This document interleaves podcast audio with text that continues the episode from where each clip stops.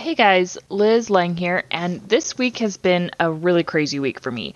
My daughter had a very severe break in her arm. She's doing really well now, and it was finals week. So, podcast just didn't happen this week. Mark and I will be back with that marital case study that we talked about, and in the meantime, I hope everybody has a great week.